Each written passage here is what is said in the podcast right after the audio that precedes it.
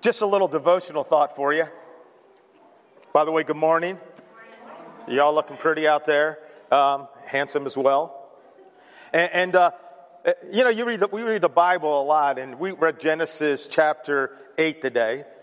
And, you know, I sat down to read early this morning, and the first three words just said, Whoa.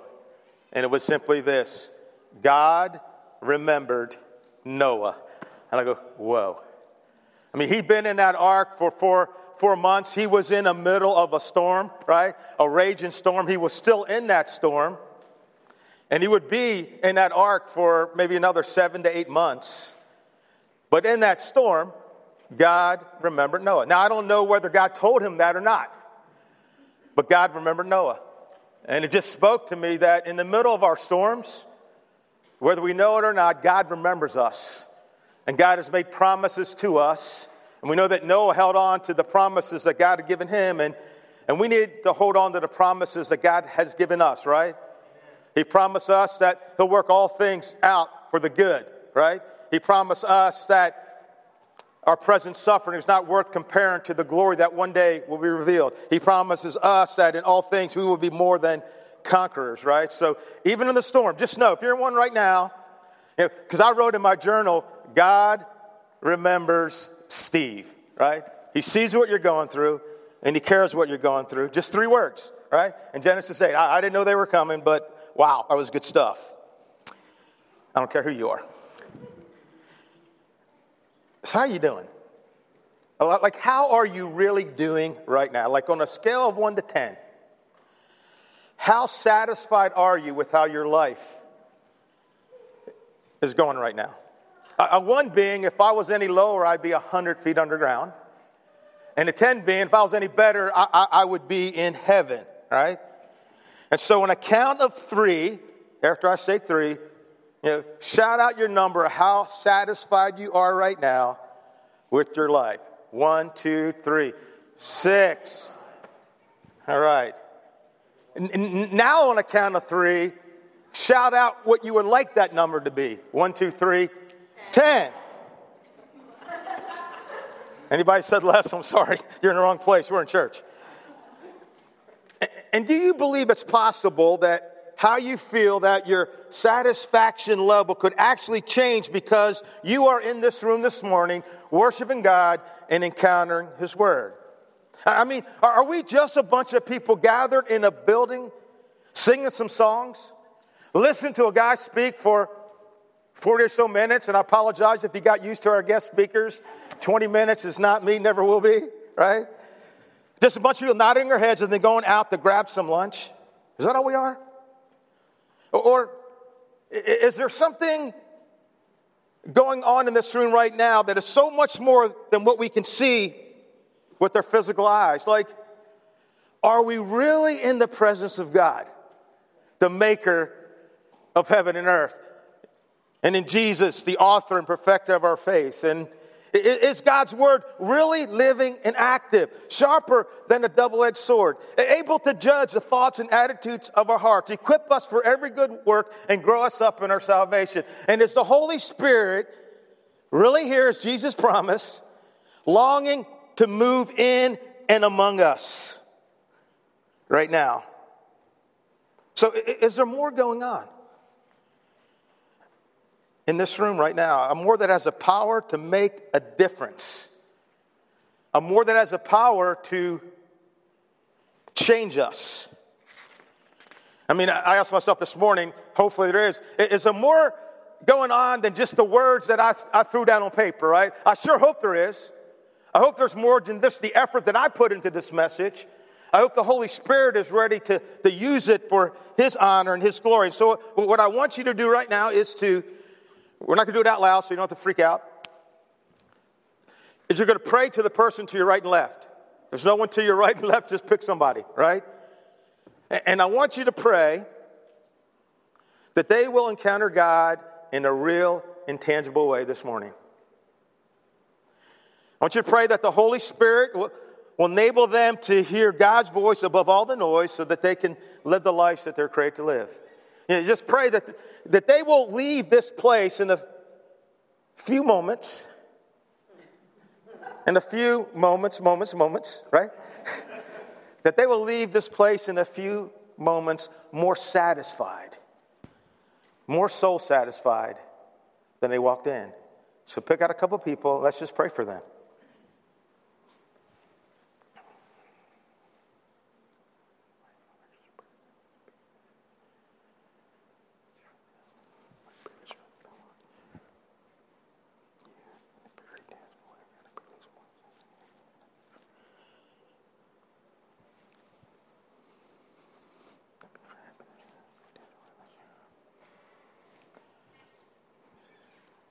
Holy Spirit, we need you.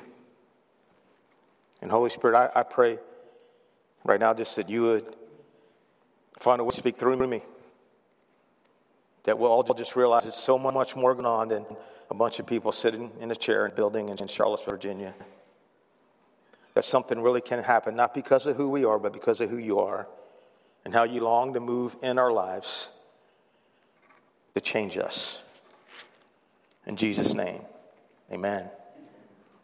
Okay, so we're, we're in this series called Powerful Passages, and there's a lot to choose from, right? A bunch of them, right? And so I, I had a passage all picked out this week, and I was ready to dive into it until Tuesday morning.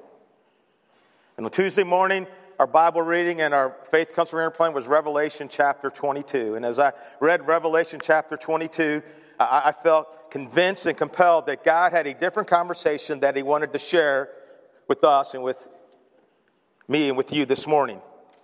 Here's some of what John writes. He's getting these powerful visions of reality. then he showed me the river of living water, sparkling like crystal, flowing from the throne of God and of the Lamb down the middle of the broad street of the city. The tree of life was on both sides of the river, bearing 12 kinds of fruit, producing its fruit every month. The leaves of the trees are for the healing of the nations. Man, we could use some healing today. And there will no longer be any curse. The throne of God and of the Lamb will be in the city, and his slaves will serve him. They will see his face, and his name will be on their foreheads. Night will no longer exist, and people will not need lamplight or sunlight because the Lord will give them light, and they will reign forever and ever. Then he said to me, These words are faithful and true. And down to verse 16, I, Jesus, have sent my angel to attest these things to you for the churches. I am the root and offspring of David, the bright and morning star. Both the Spirit and the bride say, Come. Anyone here should say, Come, and the one who is thirsty should come. Whoever desires should take the living water as a gift. Heavenly Father, I just pray that you would move in a powerful way today. Lord, that we would drink living water, and find the satisfaction that we truly need. Protect us from the enemy who wants us to live a distracted, dissatisfied life. In Jesus' name, amen. Now, one of God's prophets, about 2,500 years, years ago, Haggai wrote the following You have planted much, but have harvested little. You eat, but you do not become full. You drink, but you are still thirsty. You put on clothes, but you are not warm enough. We can relate to this one, right? You earn money, but then you lose it as if you had put holes, as you had put it into a purse full of holes. You expected much, but see, it turned out to be, to be little. That, that's a pretty graphic picture of a dissatisfied life, right? Uh, no matter how much they ate, no matter how much they drank, no matter how much they earned, it was never enough. They were never satisfied. And whenever they expected something to give them what they needed, they always came up short and empty. You expected much, but see, it turned out to be little. It turned out to be little. Or as the prophet Mick Jagger proclaimed in 1965, they can't get no satisfaction. And we're live, and y'all gonna help me because I got the words up here. And I was gonna put the YouTube video on, but then they drop us off Facebook, and the billions of people around the world tune in, could not hear us, right? And, and so, y'all ready? Who's, who's going to sing? Uh, this is church karaoke time with no music. Anybody singing with me? All right, I get, me and another old guy. me and three old guys. Me and four old guys.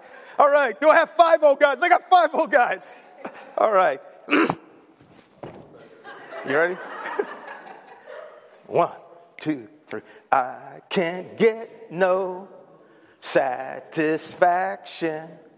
I can't get no satisfaction because I try and I try and I try and I try.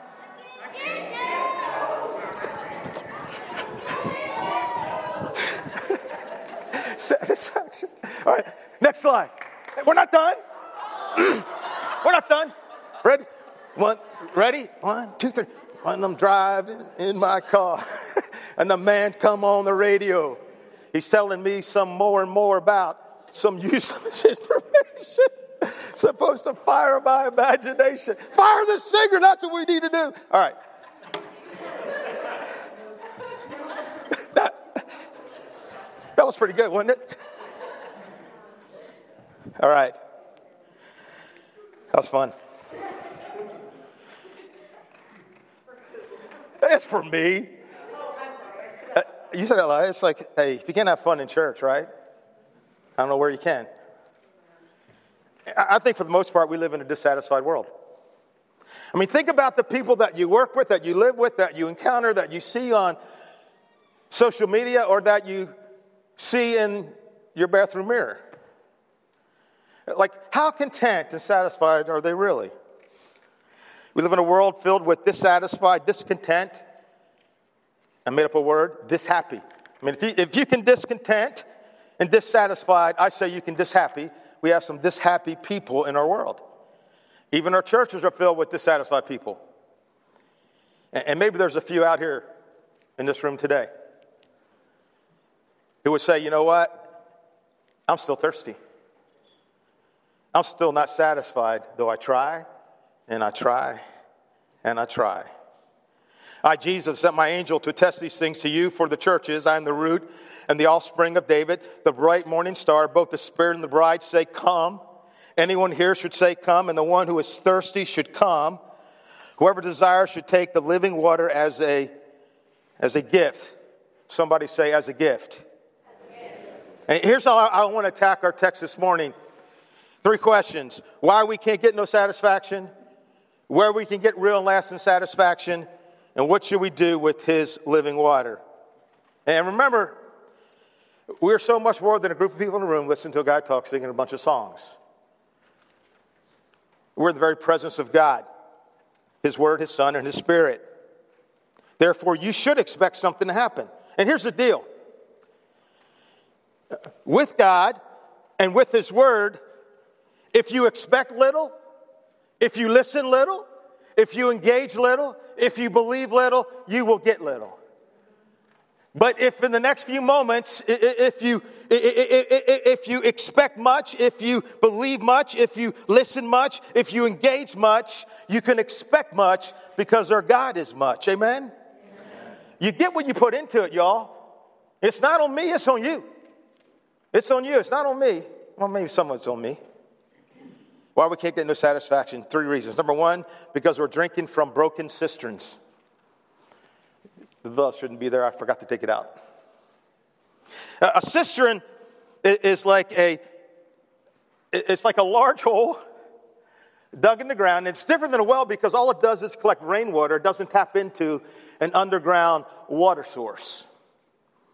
And listen, in Jeremiah chapter 2, God gives a word to his people uh, about cisterns that are broken and also about living water. He says this Jeremiah 2, verses 12 and 13. Be horrified at this, heavens. Be shocked and utterly appalled. Man, this is the Lord's declaration. My people have committed two sins. They have forsaken me, the spring of living water, and have dug their own cisterns, broken cisterns that cannot hold water. And what were their two sins? They have forsaken God, the spring of living water, and they dug and worked hard. They tried and they tried, digging their own cisterns, but they were broken and they could not hold water. Now, one of the commentaries I read this week, the author James E. Smith, is happened to be my Old Testament professor, he said this A cistern in antiquity had three fundamental deficiencies.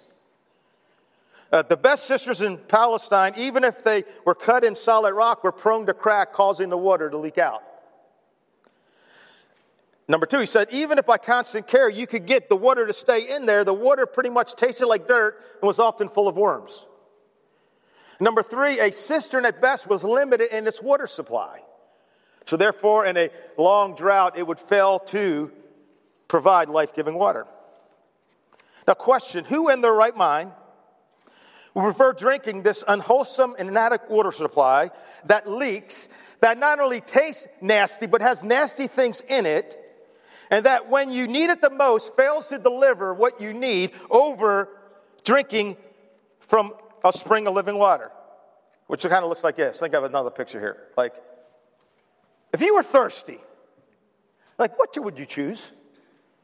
Uh, who's going for the cistern? Anybody? Who has gone for the cistern in their own life? Uh, uh, like, who has gone to broken cisterns thinking that, that a relationship, that money, that possessions, that success, that accomplishments, that fame, that applause, that pleasure, that good times would be the answer to give them satisfaction? Like, seriously, be real, y'all. What broken cisterns are, are, are you drinking from? And Arson, the things aren't necessarily bad. They're going to become bad when you look for life in them rather than life in God. Get it? Good. Even the wisest guy who ever lived had this problem, right? I mean, Solomon drank for the broken cisterns of education, pleasure, wealth, wine, accomplishment, acquiring stuff, looking for life and satisfaction to them. He writes this in Ecclesiastes 3 9 through 11.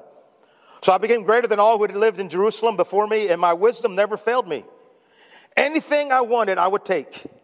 I denied myself no pleasure. I even found great pleasure in hard work, a reward for all my labors. But as I looked at everything I'd worked so hard to accomplish, you ever been here?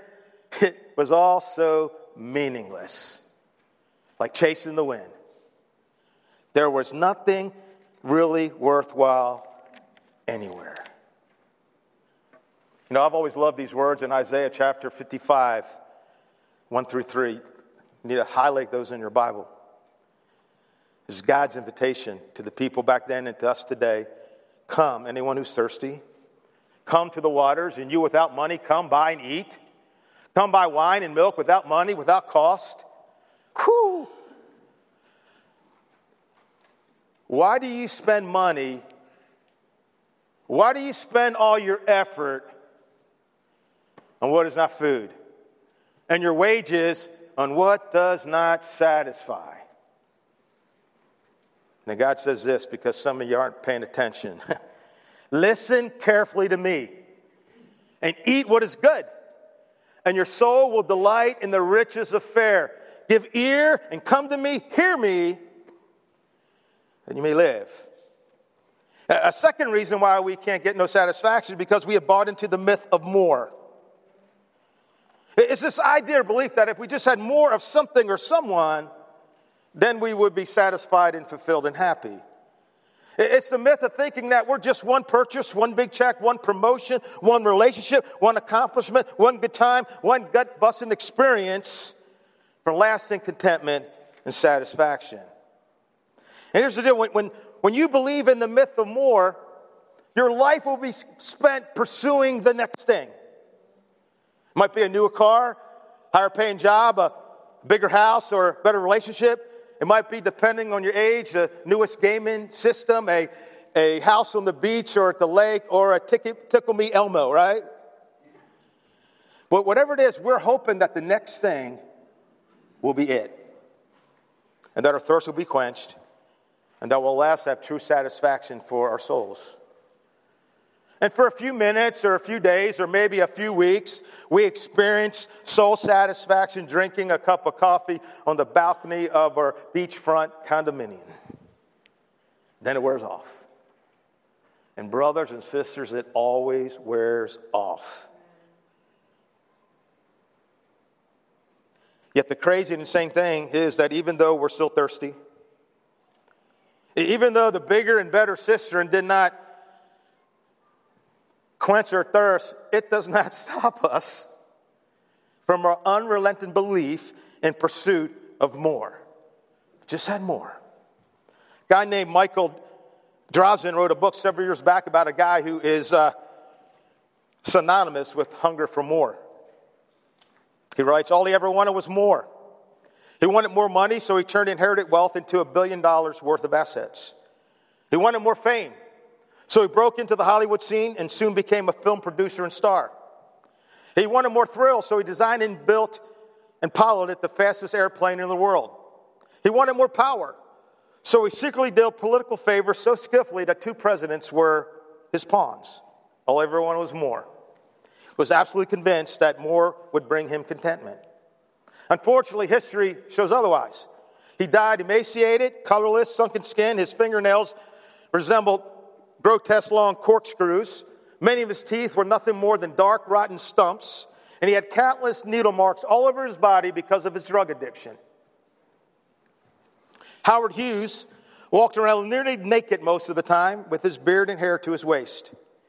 He lived in darkness. He wore rubber clothes. He sterilized everything in his junk filled room. He spent most of his time watching old movies and drinking soup. He talked on the phone for 10 to 15 hours a day. He was so lonely. Howard Hughes died weighing 95 pounds. He died that way because he believed in the myth of more. If I just had more, I'd be satisfied. He died a billionaire junkie, insane by all reasonable standards. Let me ask you if Howard Hughes pulled off one more deal, make one more million, experience one more thrill, would it ever have been enough? No, it wouldn't. Understand the way to satisfaction is not getting more. No matter what that more is, and no matter how noble you may think that more is, unless that is you want more of God. Amen?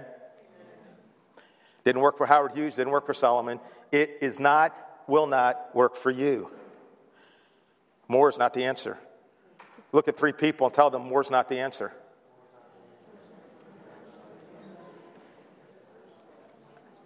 And you're thinking, why did I come to church today? Because I was going to make that big purchase after church, and now I can't because she just told me more is not the answer, right?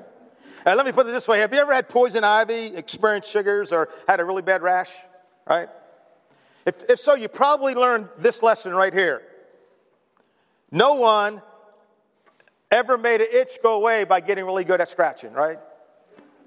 Right? It's the same with the myth of more, right? You, it's just not going to work. It's the more you scratch it, the more you're going to want. The more you're going to want. A third reason we, we can't get no satisfaction is because we're created to find our greatest satisfaction in God. God tells us in Ecclesiastes chapter 3, verse 11, that God has placed eternity in the hearts of men. God has placed within the heart of every human being a, a desire, a thirst that screams out to be satisfied, a desire for relationship, for meaning, for purpose, for love, for acceptance, for significance, for peace and contentment. And listen, that desire, your desire for acceptance, your desire for purpose, your desire for relationship, your desire for significance, peace, and contentment can only be met in Him. And listen, God often actively opposes people, his people, when they try to find satisfaction in places other than him. Remember that passage we read earlier from um, Haggai, chapter 1? About planting much but harvesting little, eating and still being full, drinking but being thirsty, spending much but it turning out to be little. Well, in the very next verse, God kind of lets us in on what was one of the causes for all those problems and dissatisfaction in their life. Haggai, chapter 1, verse 7. The Lord of host says this Think carefully about your ways. You expected much, but then it turned out to be little.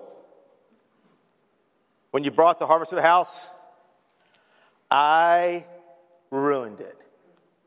Why? This is the direct of the Lord.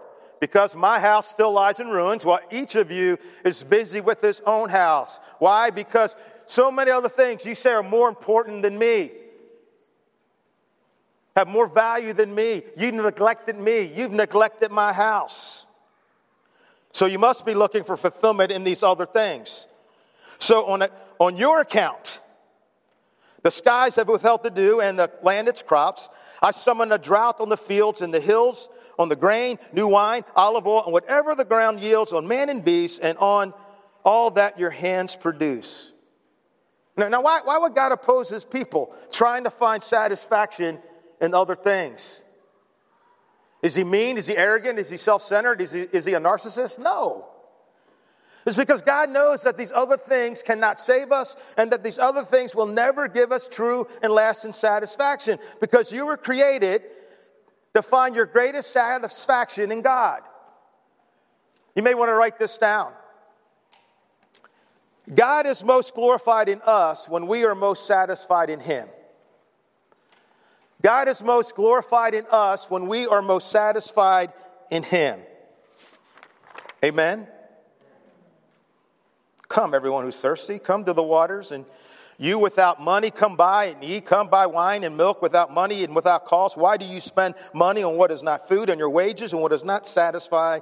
Listen carefully to me and eat what is good, and your soul will delight in the riches of fare. Give ear and come to me, hear me, that you may live.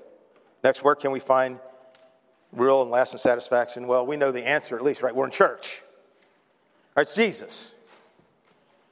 We know that. The problem is, simply knowing that is not enough. Like, does anyone here know that they should eat well and exercise and floss their teeth, right? How's that working out for you? We got a scale in the back if you need one, right? My scale ticked me off this morning. I wanted to break that sucker. I found out a way to lose weight that wasn't fun. If you want to gain weight, give me a call, steve at thegroceryville.org. He's like, Are you kidding me? I was so angry at my scale. Don't step on it if you don't want the truth, right? Don't read God's word if you don't want the truth, right? He's going to tell you like it is. And, and simply knowing, oh, yeah, I know I got to come to Jesus. Well, there's, there's two passages in John I, I want to briefly share. One's very familiar to you. It's a encounter he had with a woman at a well, a woman who spent much of her life drinking from broken cistern after broken cistern after broken cistern. You see, she thought that a relationship with a guy would quench her thirst. If I just had the right relationship. So she tried and she tried and she tried, but she couldn't get any satisfaction. Five failed marriages. And now she's living with a guy who won't even give him give her his name. I mean, you would think after five marriages, you would think that she would learn her lesson, right? Seriously, this is not working for you. But listen, before you and I get all judgmental on her, are we, are you, am I drinking from a broken cistern? still thinking, still hoping, still wanting it to satisfy the deep thirst in our lives? John 4, beginning to verse 3. So Jesus left Judea because things were kind of heating up there, and he went back once more to Galilee. Now he had to go through Samaria, so he came to a town in Samaria called Sychar, near the plot of ground Jacob had given to his son Joseph. Jacob's well was there, and Jesus, tired as he was from the journey, sat down by the well. It was about noon, it was hot. When a Samaritan woman came to draw water, Jesus said to her, Will you give me a drink? His disciples had gone to the town to buy food. I think he sent them because he didn't want them there for this. Samaritan woman said to him, You are a Jew, I'm a Samaritan. How can you ask me for a drink? For Jews do not associate with Samaritans. They hated each other, and they hated each other for centuries. The Jews so looked down on Samaritans. Jesus answered her, If you knew the gift of God and who it is that asked for a drink, you would have asked him, and he would have given you living water. In other words, it, it, if you knew who you were talking to, if he knew all the things he could do, he wouldn't ask for something so small. I think we fall into the same trap, right? Like, you're talking to God. you're talking to the maker of heaven and earth, and that's all you're asking for? You don't think I can do more in your life and more through your life? Sir, the woman said, You have nothing to draw water with. The well is deep. Where can you get this living water? Are, are you greater than our father Jacob, who gave us the well and drank from it himself, as did also his sons and his livestock? Jesus answered, Everyone who drinks this water will thirst again. Amen. We know that to be true. I definitely know it. But whoever drinks the water I give will never thirst. Is Jesus a liar? That's what he's saying, right? If you want life and satisfaction in me, you will never thirst. Indeed, the word I give them will become in them a spring of water welling up to eternal life. The woman said to him, Sir, give me this water. give it to me. So I won't get thirsty and have to keep coming here to draw water. Where can we get satisfaction? Right? In Jesus and coming to Him when we're thirsty. The next passage is in John chapter 7, 37 through 39. It, it, it takes place during the Feast of Tabernacles. It was a seven day feast that celebrated the end of harvest and commemorated the time that God provided for His people in the wilderness during those 40 years. Here's where we read John chapter 7, verse 37.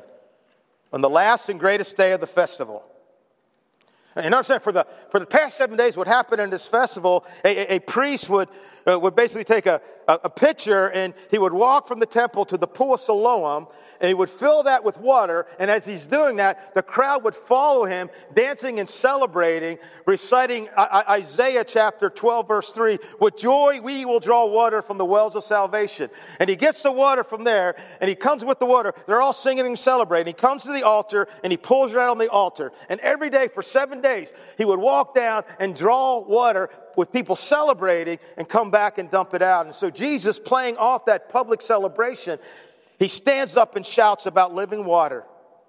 See, the, the water was symbolic of how God provided for them with water from the rock in the desert. On the last and greatest day of the festival, Jesus stood and said in a loud voice, Let anyone who is thirsty come to me and drink. Whoever believes in me, as scripture has said, rivers of living water will flow from within them. And John adds commentary by this he meant the Spirit, whom those who believed in him were later to receive. Up to that time, the Spirit had not been given since Jesus had not yet been glorified. You know, let anyone, you know, so it's, a, it's an open invitation. Who is thirsty, like we're all thirsty, come to me and what? Not just come to me, come to me and drink. Like I, like I have a bottle of water right here, and it hasn't done me a bit of good for thirst right now. I can come to this. I can say, I love this water. I believe in this water. This is water that will quench my thirst, right? But unless I drink it, right? It does me no good. So you don't just come to Jesus. You don't come just to Him. You come and you what? You drink. You take Him in. Whoever believes in me, rivers of living water will flow from within. By this he meant the Holy Spirit. Where can we get real and lasting satisfaction? In Jesus. I know it's a Sunday school answer, but it doesn't mean it's not true. The one who gives us fullness of life and in his living water. And do you, th- you've tried so many things and you're still thirsty, right? Ain't it worth a shot? To say, no, I'm not gonna, I'm not gonna keep looking to relationships, promotions, applause, people's opinion of me for satisfaction and meaning and contentment. I, am going to figure out how to find it in Jesus, right? And you go, I don't. If you say I don't know how to do it, guess what? If you pray and seek God, He's going to tell you how to do it, right? Because He wants to fill you up. And then what should we do with the living water? And this is that passage I read this week. Both the Spirit and the bride. Who's the bride? I'm a good-looking bride, and so are you, right? Both the Spirit, the bride's the church say, Come. Anyone here should say, Come. The one who's thirsty should come. Whoever desires should take the living water as a gift. So, number one, we should receive it as a gift, right? Receive the living water, which is the Holy Spirit, as a gift. Peter talked about it when he preached the first gospel sermon. When they heard this, the gospel preached by Peter they came under deep conviction and said to Peter and the rest of the apostles, Brothers, what shall we do? Peter said to them, I think there's a word missing there. No, repent, Peter said to them, be baptized, each of you, in the name of Jesus Christ, for the forgiveness of your sins, and you'll receive the gift of the Holy Spirit. For the promise is for you and for your children, far, far off, as many as the Lord our God will call. So Peter is saying that when we repent and are baptized, we receive the forgiveness of sins and the gift of the Holy Spirit. Amen? I like what Francis Chan writes in his book, Forgotten God.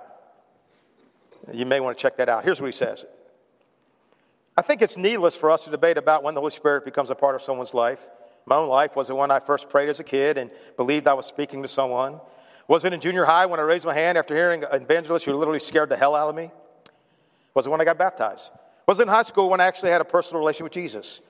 Could have been in college when I came forward at a charismatic Bible study to receive the Spirit. Or was it later in life when I chose to surrender my life more fully to Jesus? He goes on, we can easily fall into the trap of fixating on these questions and miss the crux of Peter's message in Acts chapter 2, verse 38. When I was preaching to this passage in my church, my seven year old daughter, Mercy, understood. She came to me afterwards and said, Dad, I want to repent of my sins and be baptized and receive the Holy Spirit. I loved her simplicity and greatness of her faith. She didn't need to debate the finer points of how and when the, exactly the Holy Spirit would come. She just wanted to obey the passage to the best of her ability. I realize Mercy doesn't have the biblical knowledge, many of us do, but I wonder how many of us have the faith she has. Then he says, Is that your response to the word? Is it clear to you that you're supposed to repent and be baptized and receive the Holy Spirit? If so, have you done it? If not, what keeps you from doing it today? And I love what he says here. Why do we sometimes feel that we need to debate this endlessly, running through every possible hypothetical situation and answering every theological question first, when we simply should respond to the truth as we have heard it and then work through our questions from there? Amen? I mean, just don't debate it. Peter said it. I don't care what anybody else says. Peter said it.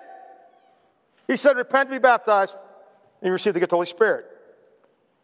Receive it as a gift, a gift that, among other things, assures us of our salvation, comforts us when we are hurting, guides us on which path to walk, helps us to put to death the misdeeds of the flesh, convicts us of our sins, confirms in us that we really are God's children, thus we can cry out, Abba, Father, pours out God's love into us, giving us hope helps us in our weakness, prays for us when we can't pray for ourselves, works in us to help us live a life just like Jesus lived when he walked this earth, develops in us his fruit of love, joy, peace, patience, kindness, goodness, faithfulness, gentleness, and self control. Develops them in us so that they can flow out from us and brings us life and freedom. Where the Spirit is, there is freedom. Receive the Holy Spirit as a gift and then proclaim the invitation. Proclaim the invitation. And first, let me say this there's a guy named, maybe you heard of a guy named Paul. And, and, and like he, he drank the living water. And he went to Jesus. Here's what he said I know what it is to be in need, and I know what it is to have plenty. I have learned the secret of being content in any and every situation. Anybody there? Whether well fed or hungry, whether living in plenty or want, I can endure all things through Christ who gives me strength. Paul said, Hey, I learned a secret. It's not a 100 page book, you know? It's simply finding contentment in Jesus. And then proclaim the invitation. This is pretty cool. You see, during the, because remember the Spirit and the bride say, Come, we're saying, Come, we're, this invitation. Right? And, and, during the Feast of Tabernacles, a, a chapter and a passage in Ezekiel, Haggai and Ezekiel. You know you've had church when you've been in Haggai and Ezekiel, right? Ezekiel chapter 47, 1 through 12. They would read this during the Feast of Tabernacle, and what it is, it's, it's a picture of water flowing from the Messianic kingdom, from the church flowing out into the world. The Holy Spirit that's in the Christian, in the church, flowing out into the world. You know, flowing out rivers of life and hope and peace and grace and freedom. And, and so here, here's this vision. This is a, the living waters welling up inside of them. The man brought me back to the entrance of the temple, and I saw water coming out from under the threshold of the temple towards the east, for the temple faced east. The water was coming down under the south side of the temple, south of the altar. He then brought me out through the north gate and led me around the outside of the outer gate facing east, and the water was trickling from the south side. As the man went eastward with a measuring line in his hand, he measured off a thousand cubits. Cubit is like, right, right, tip of finger to your elbow, right? So that's about 1,750 feet. And then he led me to water that's now ankle deep. See, this water is getting deeper. He measured off another thousand cubits and led me through the water that was knee deep. He measured off another thousand and led me through water that was up to my waist. He, he measured off another thousand, but now it was a river that I could not cross because the water had risen, was deep enough to swim in, a river that no one could cross. He asked me, Son of man, do you see this? Then he led me to the bank of the river. When I arrived there, I saw a number of trees on each side of the river. He said to me, This water flows toward the eastern region and goes into the Arabah where it enters the Dead Sea. When it empties into the sea, the salty water there becomes fresh. Swarms of living creatures will live wherever the river flows. Wherever this river flows, it's bringing life. There'll be large numbers of fish, the Dead Sea, because this water flows there and makes the salty water fresh. So, listen to this. So, where the river flows, everything will live. Where the river flows, where God's Spirit that's in God's people begins to flow out of them into this world. Wherever the church touches, wherever the lives of Christians living the best they can like Jesus touches, things will live. And fishermen will stand along the shore from the En Gedi to the En Eglaim. There they'll be placed in their nets. The fish will be many kinds, like the fish in the Mediterranean Sea. Fruit trees of all kinds will grow on both sides of the river. Their leaves will not wither nor will the fruit fall. Every month they'll bear fruit because the water from the sanctuary flows to them. The fruit will serve for food and their leaves for healing. See, we're to proclaim the invitation to a broken, thirsty world, to a world that can't get no satisfaction, that they can come and drink from Jesus and find satisfaction for their souls. Both the Spirit and the bride say, Come. Anyone here say, Come? And the one who is thirsty. Are you thirsty? Are you thirsty? Are you thirsty? Are you looking for life and meaning and fulfillment, other things, and just are dissatisfied and not content? Anyone who's thirsty should come and drink freely from the living water that's out there. Amen? And the more we drink it, the more it flows out of us. And this world, who is looking and digging in so many different places, can find life. I just love that picture. Here's a Dead Sea. You know some dead things? Dead Sea is like, we're talking dead, dead, dead, dead, right?